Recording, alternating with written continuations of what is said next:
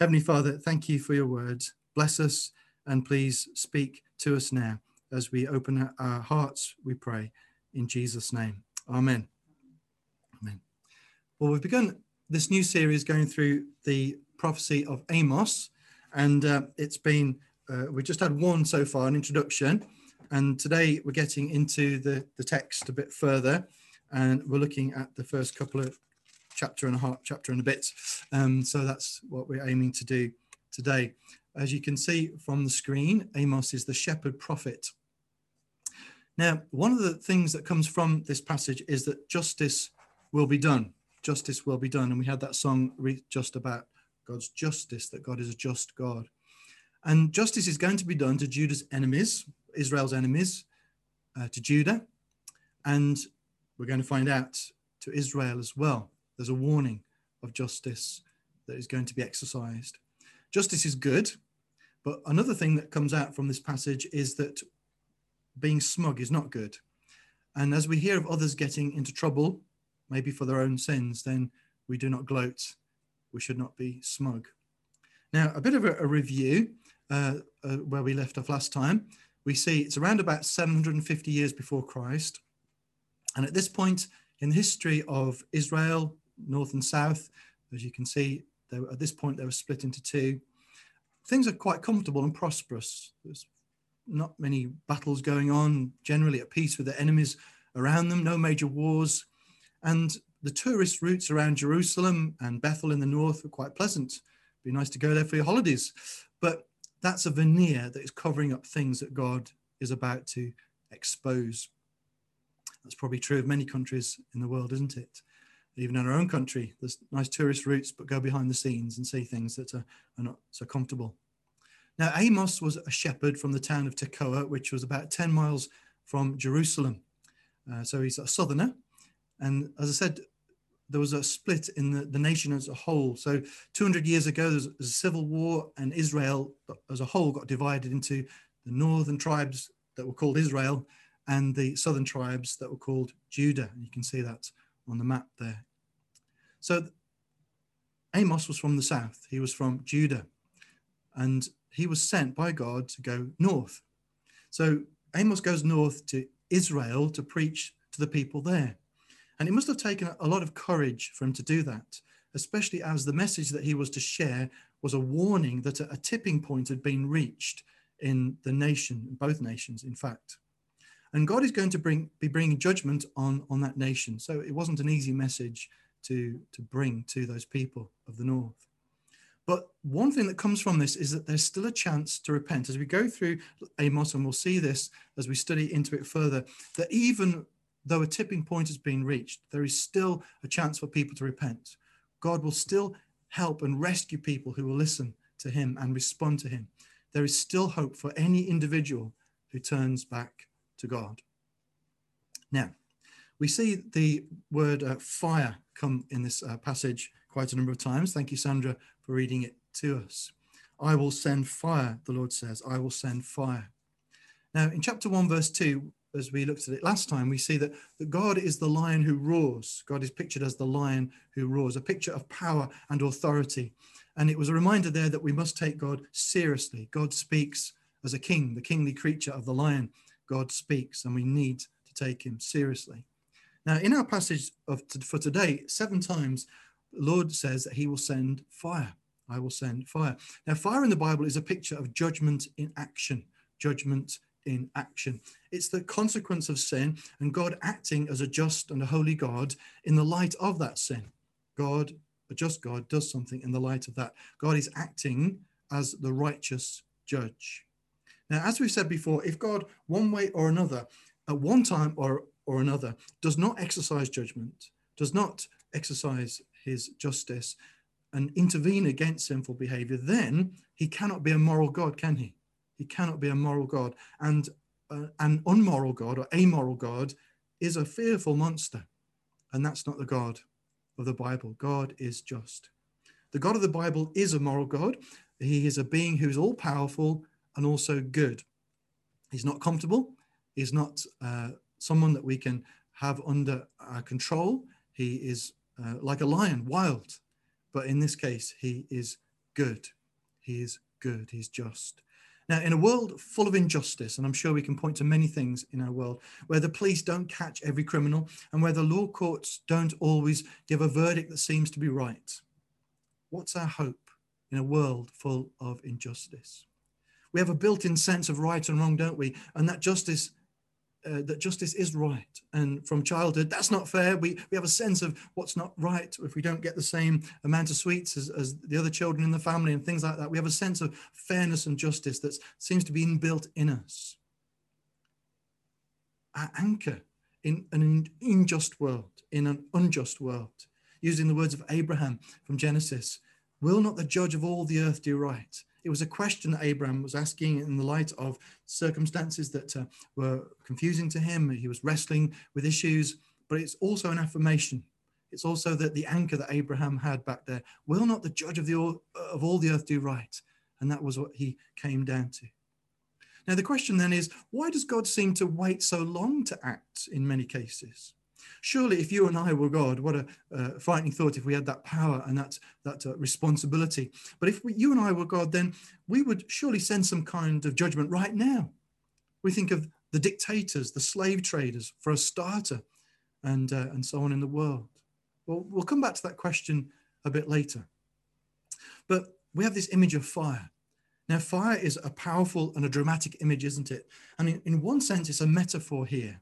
God didn't literally send fire in, in all the cases where God uh, promised that there would be judgment, but it's a picture of seriousness. And the seriousness of how God will deal with sin is not a metaphor because God is seriously just.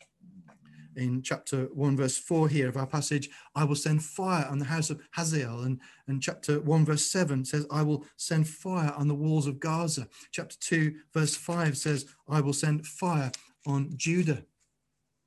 God is to be taken seriously. His justice is serious justice. Now, we also see this phrase coming again and again three or even four. Three or even four. For three sins, even for four. Now, eight times Amos uses this phrase for three sins of, or whichever country, nation it was, even of four. I will not relent. What does that mean? Well, it's a Jewish idiom or, or a saying that point that points out that a tipping point has been reached or a point of no return has, has been arrived at. The fire will come, the judgment will come because that tipping point has been reached. I will not relent. It has come. That's so it's a Jewish idiom. Now, God has not brought judgment straight away in any of these cases that we have in our reading of these different nations around Israel and Judah.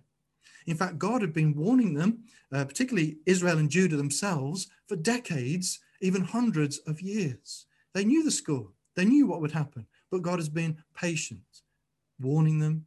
Things have happened, interventions have taken place, but God has been warning them and being very patient with them, sending different prophets. And now, this question of why, Lord, how long, when will you act in justice? When will this world be sorted? When will justice finally come? When will justice finally happen for me and my family because of the tragedy or the difficulty that you are going through or have been through? Well, the Bible's God's book, remember, and the Psalms ask that very same question. So we have permission to say to the Lord, Why, Lord? How long, Lord? To express our hearts, our cries for, for justice. How long, O Lord? The Bible itself actually has songs, psalms that say that.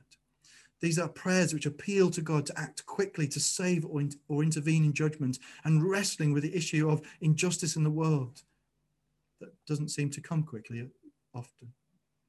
Now, Christians, as well as everybody else, see and experience suffering in the world. And we know that there are many Christians around the world who are suffering not only the difficult situations in their nations because of poverty or corruption or warfare, but because of persecution as well. So Christians around the world know what it's like to suffer. And we, in our relatively limited suffering, we can't always understand why things go, are going on around us or to us. But we do have some clear markers that we can hold on to in faith as we go forward. And, and the first thing is this that, that God has told us to love. Okay. Now, the reason, the main reason, the root of suffering in this world is because humanity doesn't do love very well. Okay. So, why is there so much suffering in the world? Well, we can point to the fact that we are not doing what God has told us to do. Human beings don't do love very well. God has told us, our consciences tell us that we need to love our neighbor. The Bible tells us that plainly. But as a whole, humanity has ignored God. We've, we've been so self centered. History has been marked by war and greed and selfishness and oppression. Sin against God's way of love has brought much sadness to our world. So when we ask the question, why, Lord, we need to look within, we need to look at what we as human beings have done in the in the face of what God has told us to do. The second thing is this. God has intervened in history. We must not forget that God has intervened in history and does intervene in individual circumstances. The Bible records some key events. The Exodus, for one, that's, that happened to the nation of Israel, who were enslaved in Egypt and were rescued.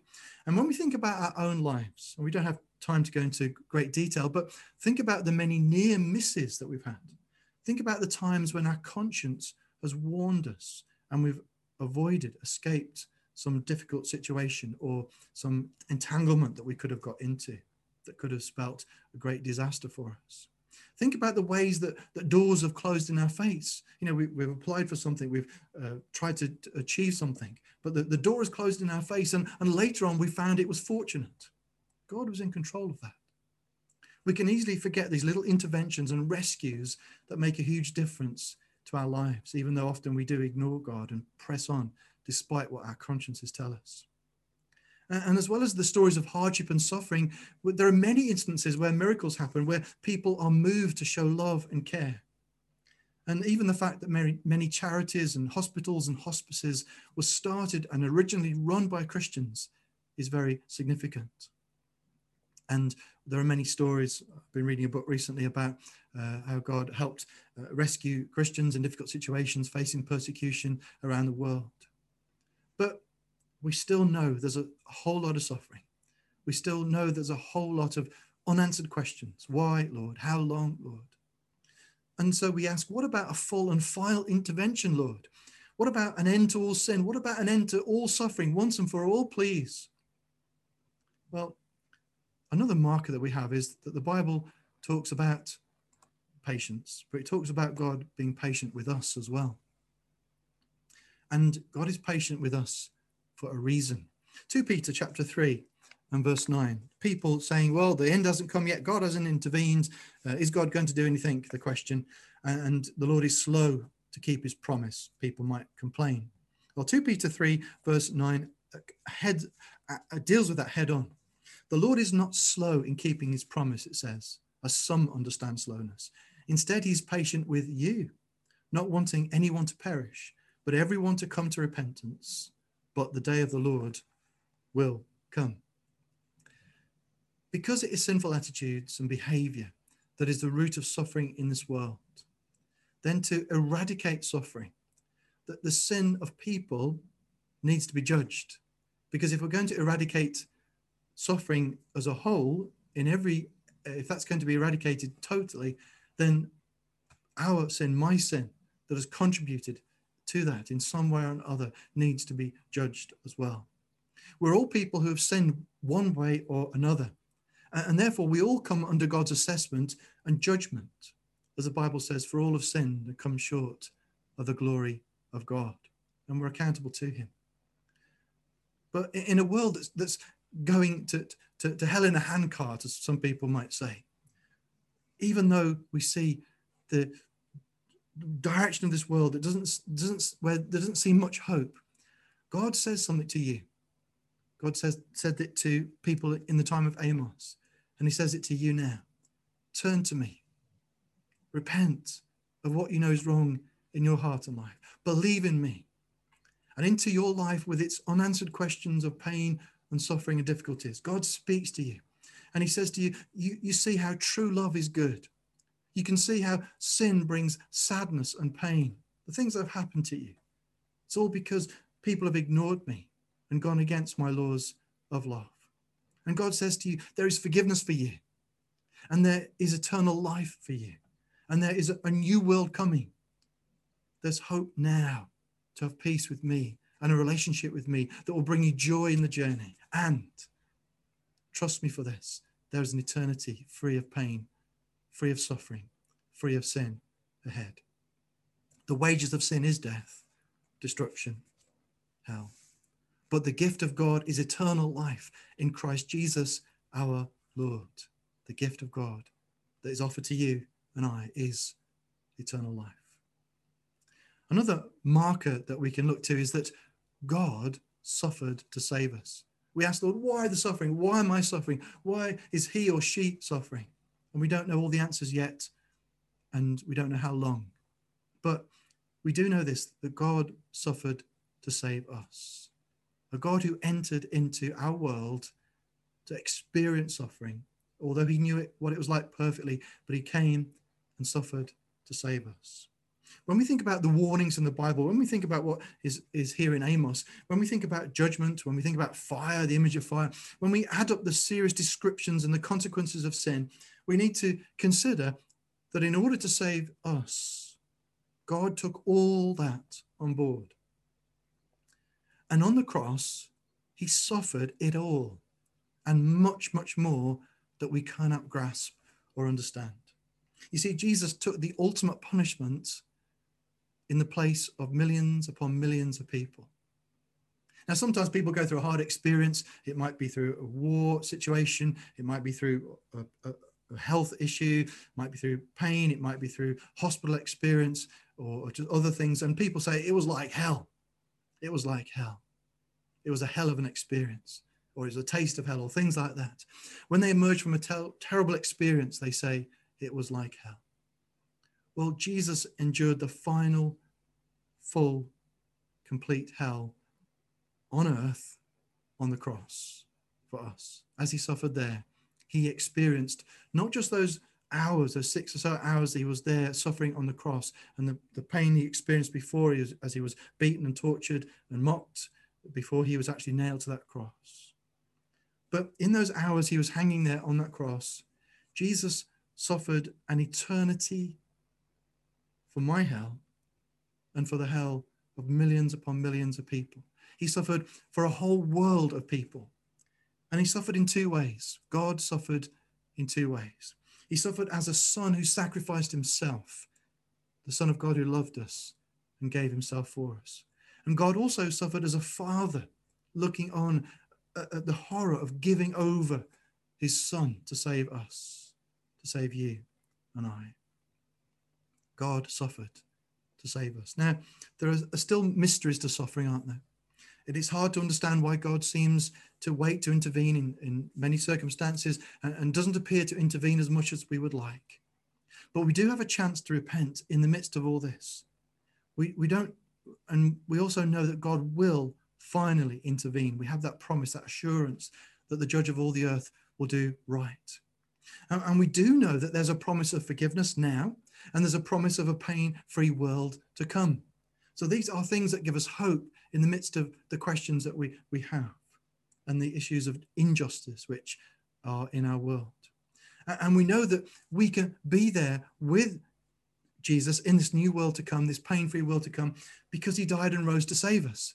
He rose again to prove that there is life after death and that we can trust in him and be with him in that sin free, pain free environment. So there is an answer in the midst of our confusion, our own pain, our own suffering, our own questions. There is an answer, a good answer and a hope. But you know, people don't always take notice of the answer. People don't always take notice of what God says. And that's why Amos had to shout fire. Amos had to shout fire. That gets people's attention, doesn't it? Now, the way Amos is led to start his message to Israel is quite curious. You look on the map there, and there's the nations around Israel and, and Judah, of course, in the south. And the Israelites who are in the north, as I said earlier, they have are hearing Amos speak about these different nations around and about their enemies who are going to get it in the neck. So as each warning and each pronouncement of judgment goes out, the, the, callous people amongst the Israelites in the north will be going, Yes, God is going to sort out our enemies. And then in chapter 2, verse 4, Judah in the south, those southerners, they're going to get it too. And the people of the north will be thinking, well, this is good. Our enemies are going to be sorted. God is going to bring judgment on our enemies. Now, Judah and Israel, after the split, the civil war, were not best friends. Now, remember, this was a message to Israel in the north. Mainly, it's a message to the northerners. And as Amos unfolds his message, the Israelites are going to be able to go through a mental map of the nations around them. Now, you might have a mental map of the, the sea around the British Isles. And when you listen to the, the weather forecast, if you do, uh, you listen to the weather forecast and you, you hear about the different um, uh, places or uh, seas and so on around. Uh, I can't remember them now. It's gone out of my head. The, the different ones around the, the, the nation, and you, you a mental map of going around around the country as the, the, the weather forecast is is given. Or it might be that um, you live in a country where you can uh, surrounded by other nations, and say you might be in, um, uh, in, in Romania or somewhere like that, and you think of the different nations around you, uh, and as a, in a mental mental kind of map. If you live in a landlocked area, well, the Israelites are have got a mental map, and each of the nations around them, as the prophecy unfolds, they have committed multiple atrocities atrocities against Israel itself and Judah, by the way. And the, there are six nations, and they're paired up the way that Amos goes round. And obviously, the Holy Spirit is leading Amos to, to speak this way. Now, there's the uh, Assyrians and the Philistines are linked together. And, and they, they went beyond just defeating uh, Israel, the Israelites in battle. They, they slaughtered and they enslaved Israelites. Syria it says they threshed Gilead. They went beyond winning. They scoured the land. They slaughtered people after they'd won. The Philistines, Philistia, took captive whole communities and sold them to Edom. So there's they weren't content in winning, but they sold losers into slavery. And it's interesting because the Bible does have more to say about slavery than we often think. Um, sometimes people are criticized, uh, for example, the New Testament are not condemning the, the Roman slavery. Well, if you actually, for example, read 1 Timothy chapter uh, 1, verse 10, it actually condemns slave traders there. And if you put into practice even the Old Testament and the New Testament teaching, then servants and slaves get treated well, and it ends up people who are slaves becoming brothers and sisters in Christ and to treat them with love and equality. So if you follow the Bible, you actually end up with slavery being dissolved anyway. If you follow the principle of loving your neighbor as yourself, if you obey that, if you obey the Bible, then slavery dissolves. So the Syrians and the Philistines. And then there's the, the Tyrians and the Edomites, and they broke treaties with Israel. They broke promises. Tyre took captive whole communities and sold them to Edom. Edom attacked and pursued his brother nation, killing the women too. So there was treachery, promises broken.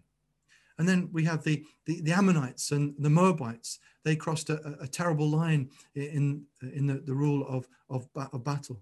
Ammon uh, was uh, used extreme violence.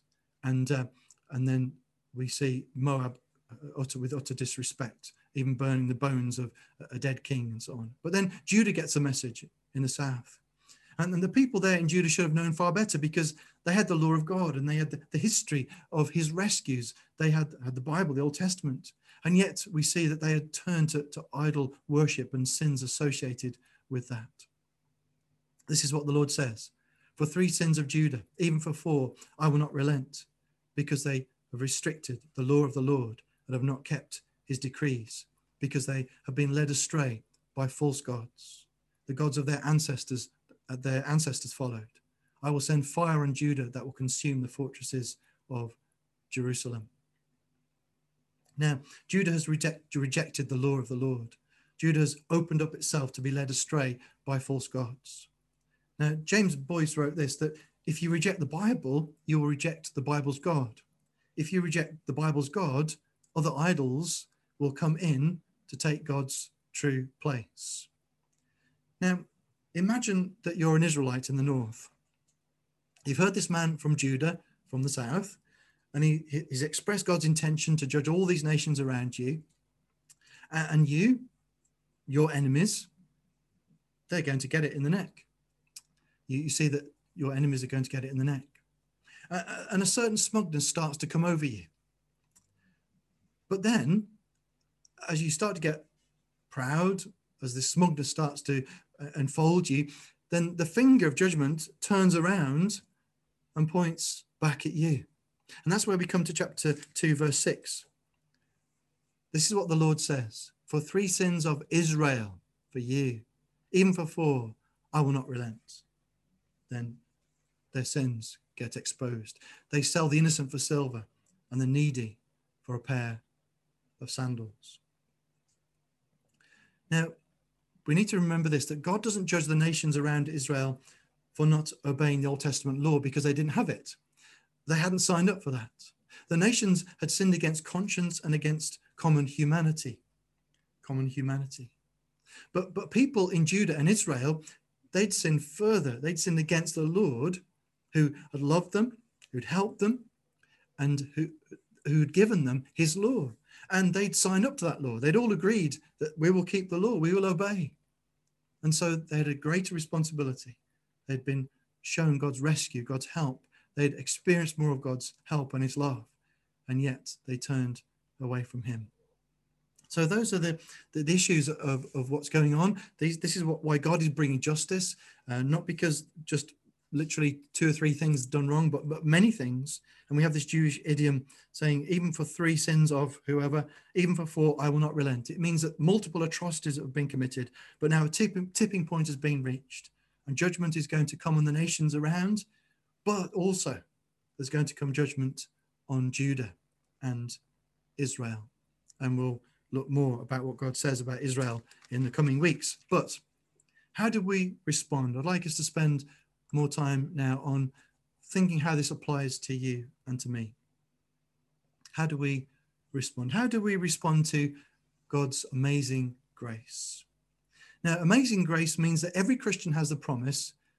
It's in Romans 8, verse 1, as one instance.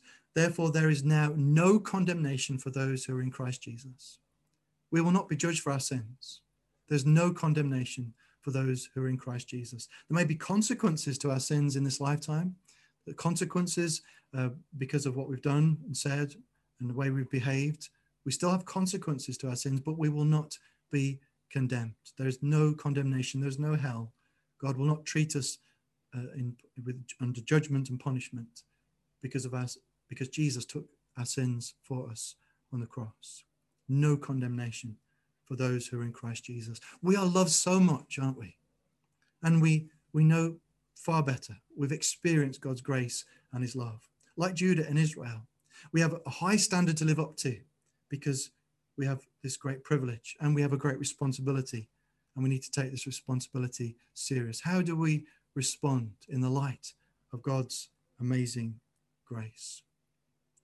How do we respond when God speaks quietly to us? Do we listen to God speaking to us quietly or do we wait till he has to shout, fire? Do we take note of what God says to us gently and quietly? When God speaks to our consciences, when we look at things and there's common sense, God given common sense. Do we listen to wise advice? Do we seek advice? Do we read the Bible with that desire to put it into practice? Do we read it with that honesty before God? Do we listen to lessons from history? God speaks to us gently in so many different ways, and we can always ask if we're not sure, can't we? So, do we listen when God speaks quietly, or are we stubborn and unresponsive to his voice? Does God sometimes have to shout fire to get us to listen? Pray not. How do we respond when God speaks through uncomfortable messengers? We may find certain preachers, teachers easier to listen to than others. We may find it uncomfortable to hear a rebuke from someone who maybe we don't always get on with.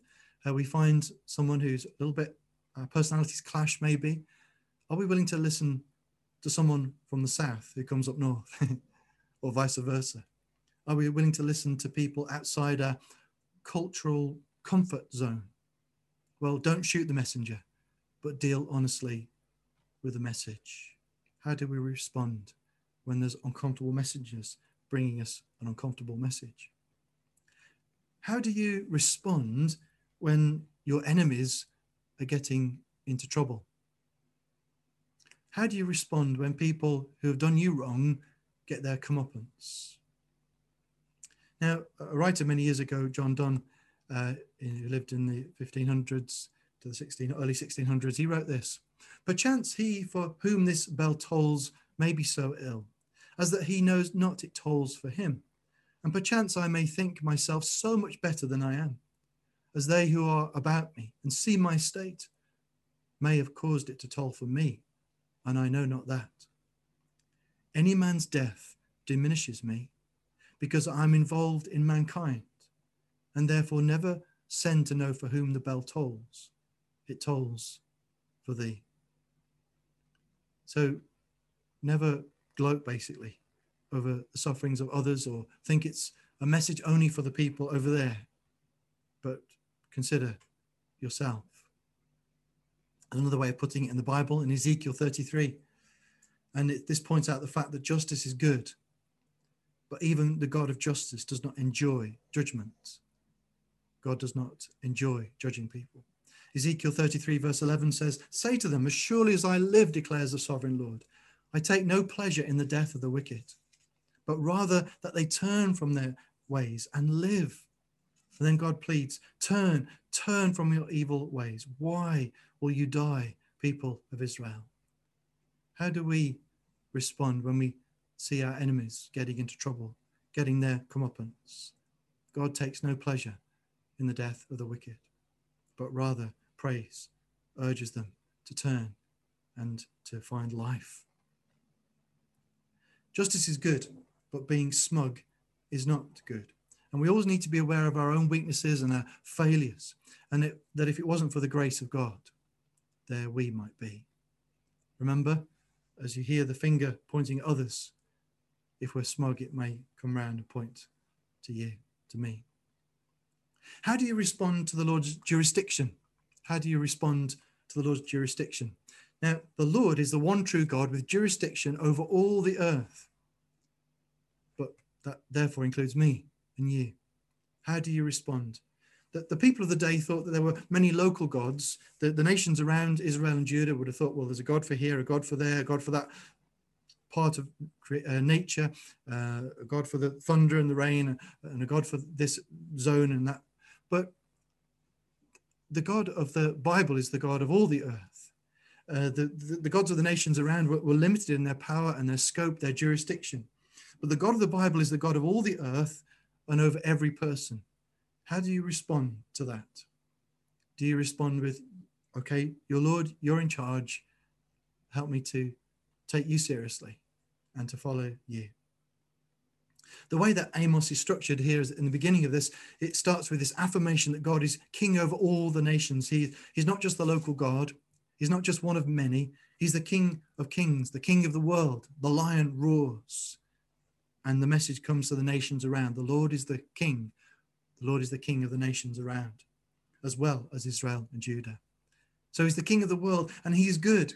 And it is the rejection of his kingship over me it is the rejection of his kingship over his laws of love that is the cause of all the badness in this world. So the question is will we acknowledge that, acknowledge our part, and accept God as our King, King of all the areas of our lives, of every aspect of our lives? How do you respond to the Lord's jurisdiction? And then how do you respond to the mercy in the message? How do you respond to the mercy? Now, Amos is giving a, a hard hitting message to deliver. It was, it was hard for Sandra to read that passage. It's hard for us to, to look at it and see the questions and issues of, of judgment. It's not easy, is it? As we look at as we look at this. But through this, there's mercy in the judgment. Right in the, the center of uh, the book of Amos, there's this kind of wake up call that the warnings have been given, the warnings have been hammered home. Fire has alerted people's attention. But God says in Amos 5, verse 4, Seek me and live. There's hope, there's mercy in the message.